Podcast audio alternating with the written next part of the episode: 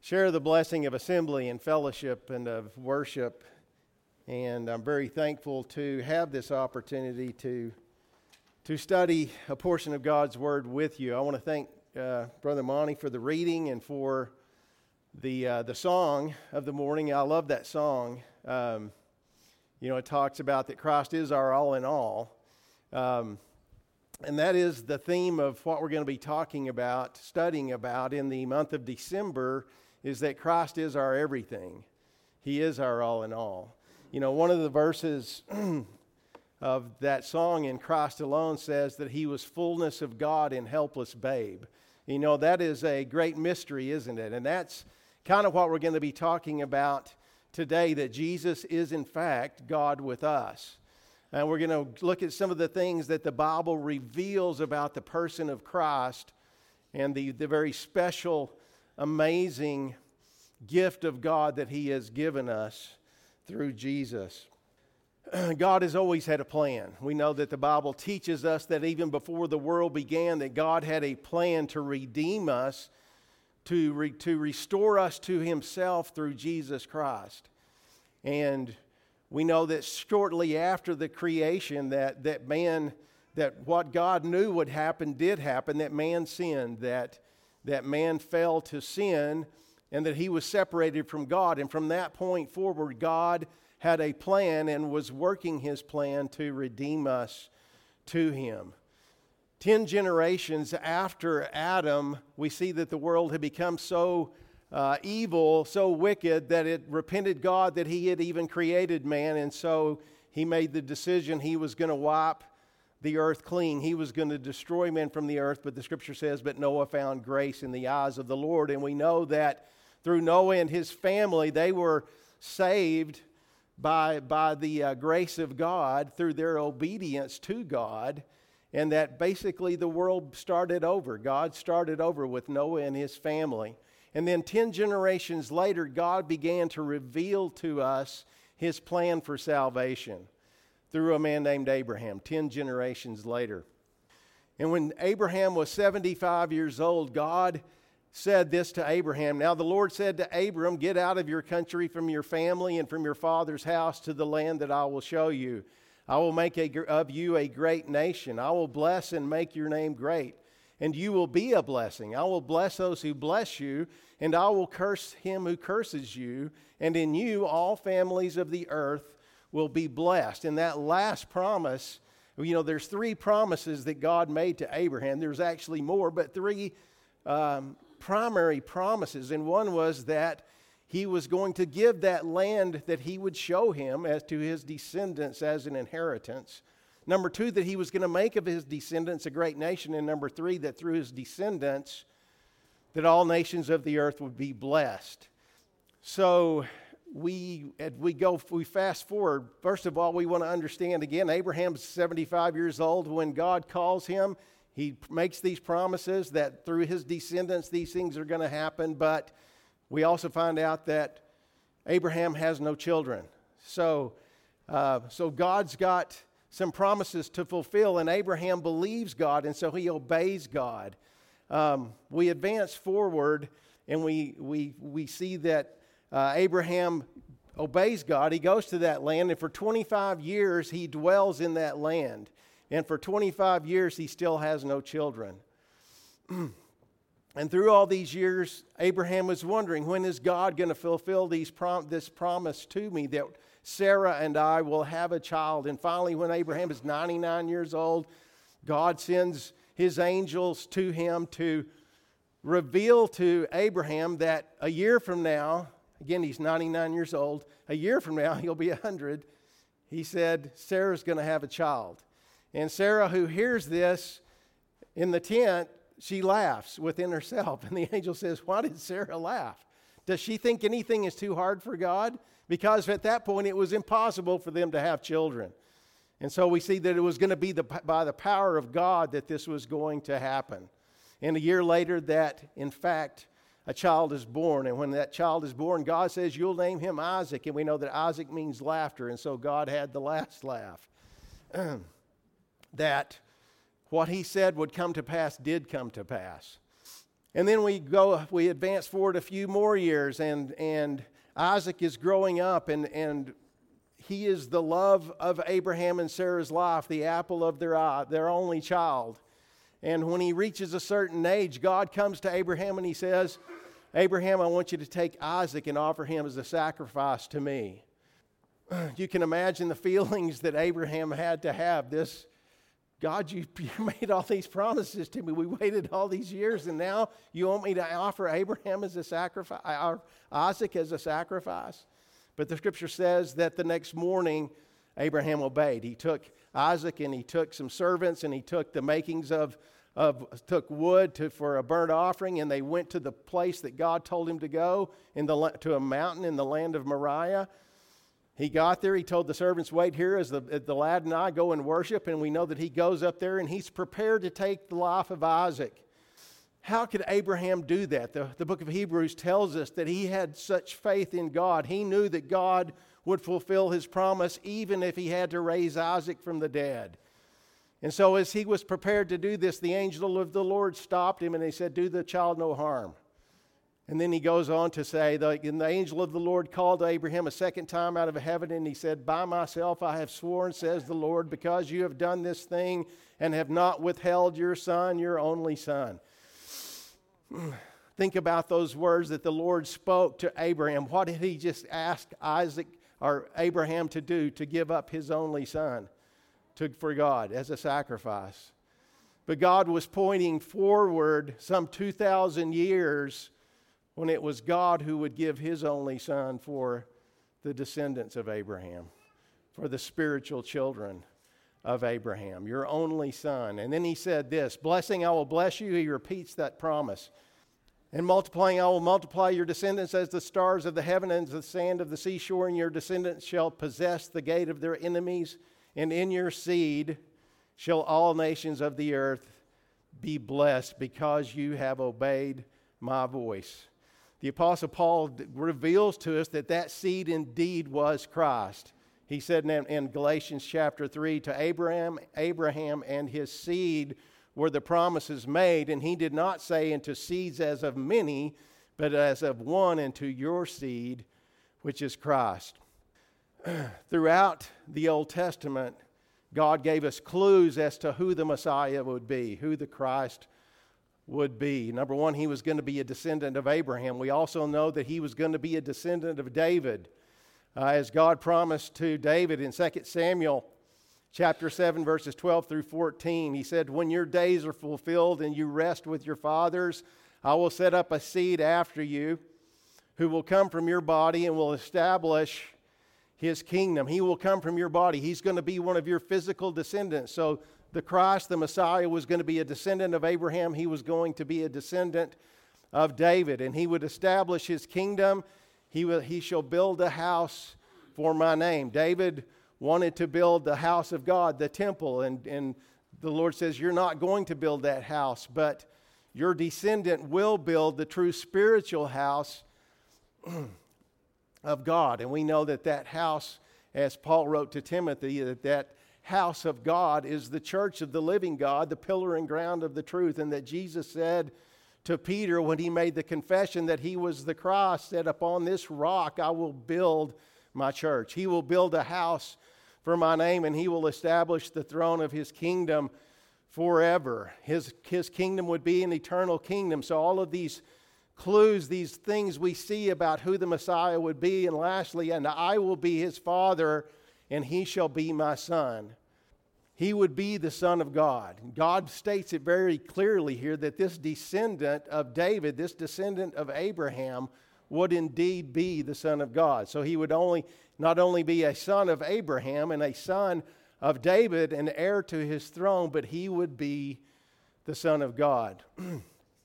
Is it any wonder that the Holy Spirit inspired Matthew to begin his gospel with these words the book of the genealogy of Jesus Christ, the son of David, the son of Abraham. Matthew was saying, Understand that this is the fulfillment of those promises that God made to both Abraham and to David, that those are fulfilled in Jesus, who is the Christ.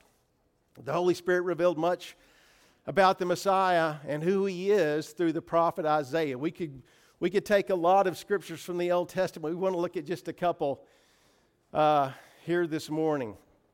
This is a verse you're probably familiar with. I, I know I've spoken on this more than once, uh, but it's a very powerful verse. Uh, when Isaiah was the prophet, in between that time after the dividing of Israel and Judah, uh, some 750 years before the time of Christ. A lot was going to happen immediately following this time and in the time of Isaiah and shortly afterward, including that those divided nations were both going to fall and be taken into captivity. First, Israel would be taken captive by Assyria and would never return as a people, and then Judah also would be taken captive by the Babylonians. There was much uh, there was much a lack of spiritualness among the children of Israel at this time, and it was a very dark time in their history. But God gives them this wonderful prophecy about what was to come and about God's spiritual plan that He was going to fulfill. And He says, For unto us, He wrote through Isaiah, as Isaiah prophesied, For unto us a child is born, unto us a son is given, and the government will be upon His shoulder and his name will be called Wonderful, Counselor, Mighty God, Everlasting Father, Prince of Peace. Of the increase of his government and peace there will be no end. And upon the throne of David and over his kingdom to order it and establish it with judgment and justice from that time forward, even forever, the zeal of the Lord will perform this. So, into this darkness comes this wonderful light, this wonderful message about what God was going to accomplish. And he says, For unto us a child is born. We've already talked about the, who that child was going to be a descendant of Abraham, Abraham and a descendant of David. And he makes it very clear that the Messiah would be born into this world, that he indeed would be the Son of Man, that he would be human. and he says, Unto us a son is given. Unto us a child is born, unto us a son is given. Who is giving him? God the Father. It is God who will give this son, which again gives us a clue into who the person of this Messiah, the person of Jesus, is. He confirms those things that we've already talked about, that the promises made to David, that he would be a ruler, and he confirms that this is the same person he's talking about by saying there will be no end of his government or of his rule upon the throne of David and over his kingdom.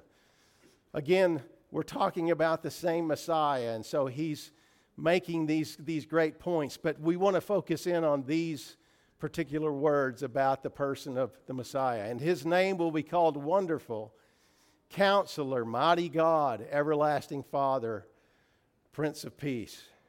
Mighty God, everlasting Father.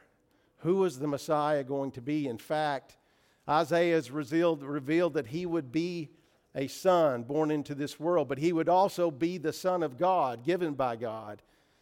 In fact, this Son would be God, mighty God. What a great mystery this was to understand and to look forward to. In Isaiah chapter 7, we go back a couple of chapters. In Isaiah chapter 7, there was a man named the king of, Israel, of Judah at that time was named Ahaz. And Ahaz um, was not a great king, but the scripture tells us that uh, Syria and Israel, their own brethren, were joining together in their armies and they were going to make war against Judah. And God tells Isaiah to go to Ahaz and tell him it's going to be all right. Don't worry about this. They're not going to prevail. And uh, he goes on, Isaiah goes on to tell Ahaz, he said, And the Lord says, Ask of him a sign, and he will give you a sign. He will give you a confirmation of whatever you ask for. And Ahaz says, No, no. I, I don't want to bother God with giving me a sign or anything like that. And, uh, but Isaiah says, Well, God's going to give you a sign anyway. In fact, it's not specifically to you, Ahaz, but it is to the house of David. Then he said, Hear, O now, how, O house of David, it is a small thing for you to weary men, but you but will you weary very my very God also? Therefore, the Lord himself will give you a sign. Behold, the virgin shall conceive and bear a son and call his name Emmanuel. So, this is kind of out of the blue, isn't it? So, Ahaz could have asked for a sign from God, but he didn't. But God says, I'm going to give you a sign. And it's not just for you.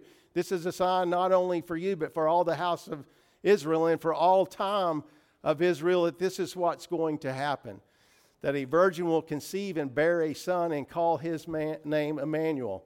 Unto us a son, child is born, unto us a son is given. So we see again the Messiah would be a descendant, a son, a descendant of Abraham, a son, a descendant of David. He would be the Son of God. He would be born into this world in a miraculous way of a virgin, that he, he would not be a created being, but, in, but he would be eternal God with us. you know, we see the fulfillment of this prophecy that God, this sign that God gave to Israel in Matthew, the first chapter. when, um, when the scripture tells us that Joseph, when he realized that Mary was with child, not knowing it was of the Holy Spirit, that he thought He's, being a just man, he would put her away privately.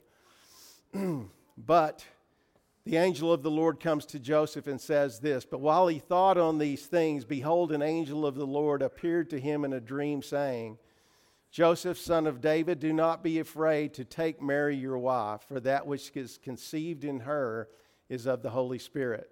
And she will bring forth a son, and you will call his name Jesus for he will save his people from their sins. So there's several key things that the angel tells Joseph here. Number one, he calls Joseph the son of David.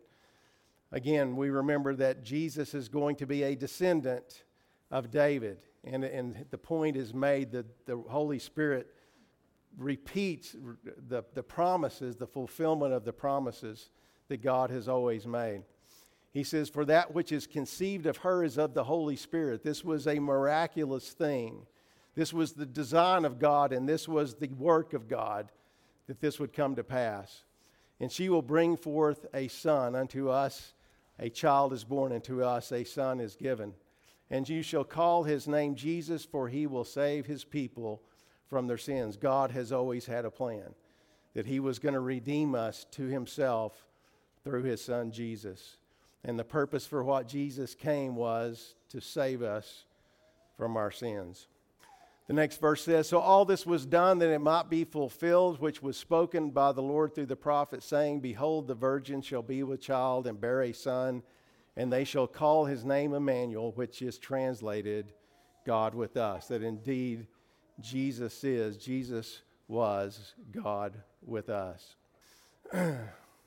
The Apostle John, in his writing, made it very clear who Jesus is, who Jesus was. It said in John chapter 1, beginning in verse 1 In the beginning was the Word, and the Word was with God, and the Word was God. In the beginning was the Word, and the Word was with God, and the Word was God. He was in the beginning with God, and all things were made through him, and without him was not anything made that was made. So the Word of God the eternal Word of God. And John goes on to tell us that the Word became flesh and dwelt among us. Unto us a child is born, unto us a son is given. That eternal God became flesh and blood. John tells us that he was in the beginning with God and that all things were made through him, and without him was not anything made that was made. In the beginning, the scripture tells us that God created the heavens and the earth and everything that is in the universe was created. And it tells, John tells us that the creative force of God was the eternal word or was Jesus Christ. Jesus is the is the creative force behind everything that we see and by everything that we are. That Jesus was eternal God and all things were created by him.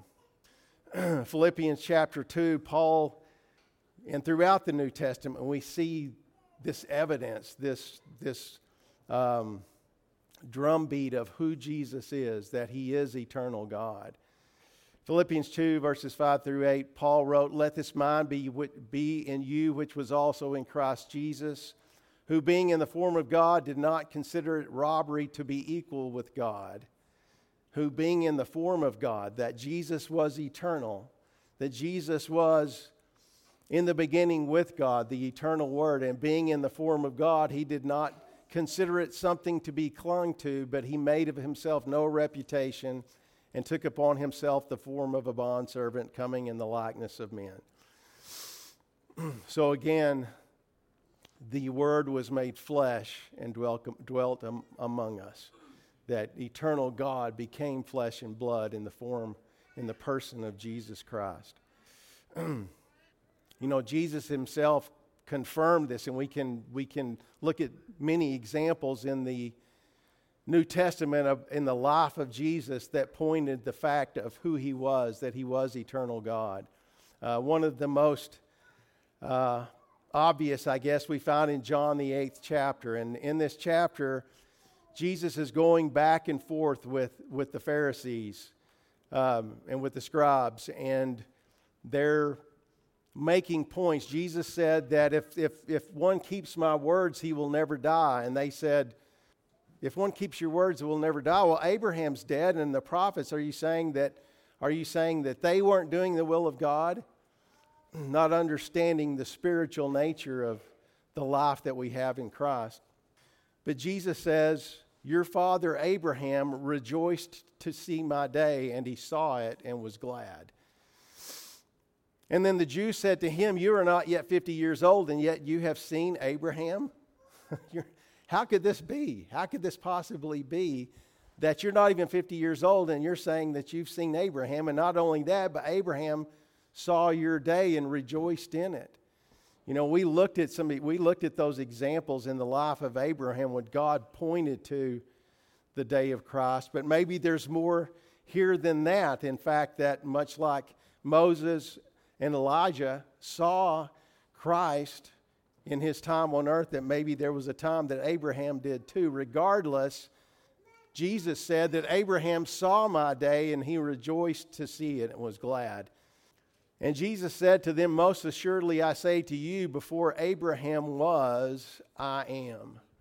And so Jesus makes it very clear that he refers to himself as I am. And we recognize that back from Exodus when Moses stood before the burning bush, and God told him to take off his sandals because the place he stood was holy ground. And God told him what he was calling him to do to go back to Egypt and to deliver his people from that Egyptian bondage.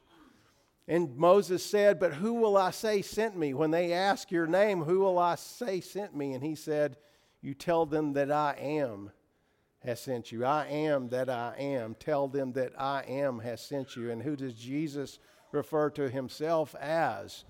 Before Abraham was, he didn't say I was, he says I am. And this was very clearly a to the Jewish people who he was speaking to a reference to himself as being eternal God. Because what did they do? It says, Then they took up stones to throw at him. They wanted to kill him. They were ready to put him to death right there because of what he was, who he saying was saying he was.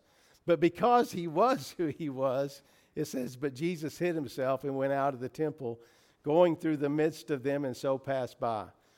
It was not Jesus' time. They would not be successful in killing him, but it was very clear who Jesus was saying that he was. And then that brings us to the, the reading of this morning. Thank you, Brother Monty, for doing that reading for us.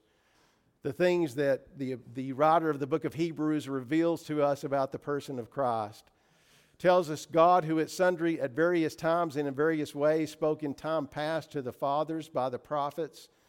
Through, throughout the Old Testament, God spoke directly to people for a period of time, to the fathers to Adam, to Noah, to Abraham and Isaac, and to Jacob. But then from the time of Moses forward, beginning with Moses, God only spoke to the people through the prophets. But God is saying, the writer is saying that God has spoken throughout time in different ways and in different manners. But in these last days, the days that you and I live in today, the day of the days of the Christian age, God has spoken to us by his son, the final word. The fulfillment of God, all of God's promises are found in Christ. The fulfillment of all of God's plans are found in Christ, and it is the message of Christ that is in what we call the New Testament. That is the authoritative, authoritative word of Christ that He has given to us. And that is the final word of God that we will have before Jesus returns again. He has spoken to us through His Son, whom He has appointed heir of all things. It's an interesting verse, isn't it? because what it's telling us is that, number one, He's going he's gonna tell us next, through Him, through whom He also made the worlds. So, so Jesus was the creator of all things. He's also the heir of all things. Why? Because eternal God became flesh and blood. He became human. And in his human body, he was fully God and he was fully man. and being fully man, he was obedient to the will of God on the cross. And being the firstborn from the, from the dead, the firstborn from the grave, the first who would be resurrected, he was appointed heir of all things, all things that would come to pass from here on. All things, the scripture tells us that, again, all things were made by him. This, there's some parallel verses in Colossians chapter 1 um, that say this. Speaking of Jesus, he is the image of the invisible God, the firstborn over all creation, or he who has preeminence over all creation. For by him all things were created that are in heaven and that are on earth, visible and invisible, whether thrones or dominions or principalities or powers, all things were created through him and for him. Christ is our everything, he is our all in all. The theme of the Bible from the beginning to the end is Jesus Christ. The, begin, the theme of our lives from the time that we are obedient to the gospel is Jesus Christ. He is our all in all. but by him and through him and for him were all things created, the, the Apostle Paul says, both things that are visible and those things that are invisible, both the things that are in earth and those things which are in heaven, those heavenly beings that we read about uh, in the scripture, the angels, um, were created by or through Christ and for Christ. That's a very powerful statement, isn't it? It's kind of hard to wrap our minds around, isn't it?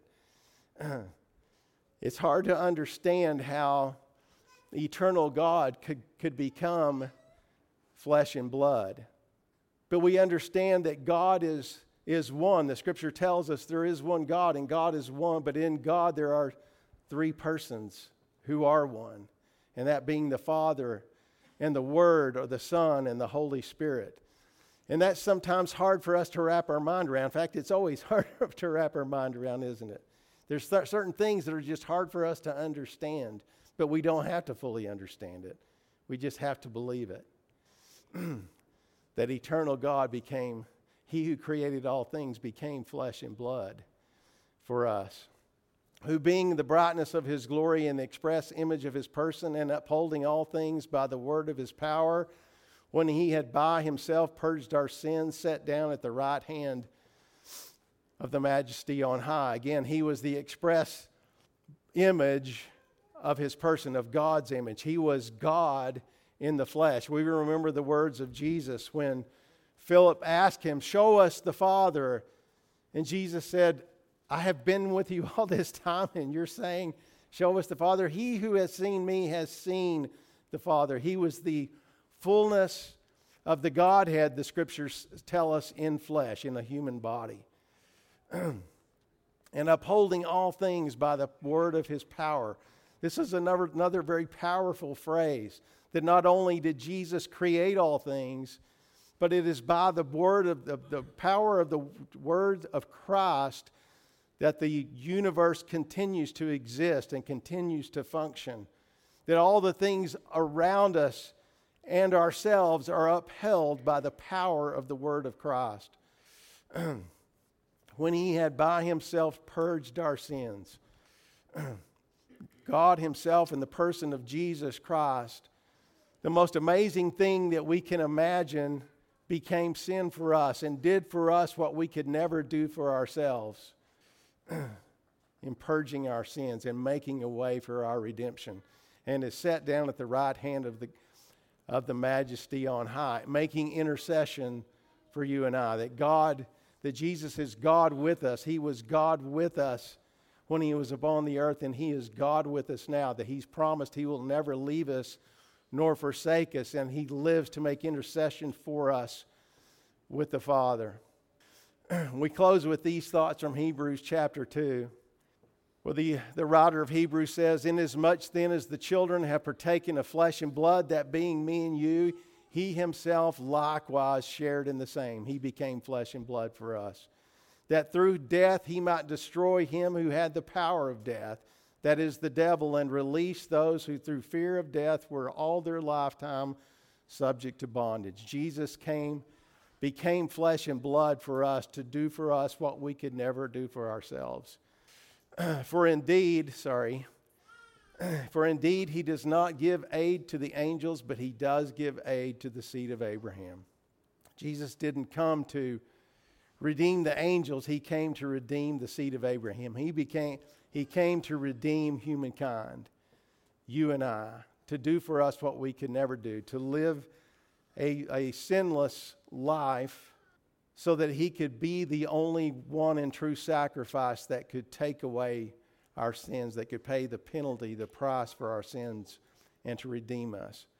And we think, well, that maybe that was easy for Jesus, right? Because he was the Son of God. He was God. He was the Son of God and the Son of Man. But you know, if you think about it, the scripture tells us that Jesus was tempted in every way that you and I are tempted, yet without sin. And which is harder?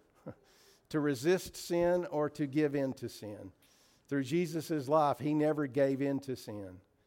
He lived the perfect life to be the perfect sacrifice to do for us for what we could never do for ourselves. And the Word became flesh and dwelt among us, and we beheld His glory, the glory of the only begotten of the Father, full of grace and truth. I hope there's been something in the lesson this morning that has been encouraging to you and helpful to you. It's most amazing to understand who Jesus is, that he is eternal God, and that he became flesh to be God with us. Never knowing the minds of those present, if we can assist you this morning in obedience to the gospel, or if we can assist you with prayer, we invite you to come forward while we stand and sing the song that's been selected.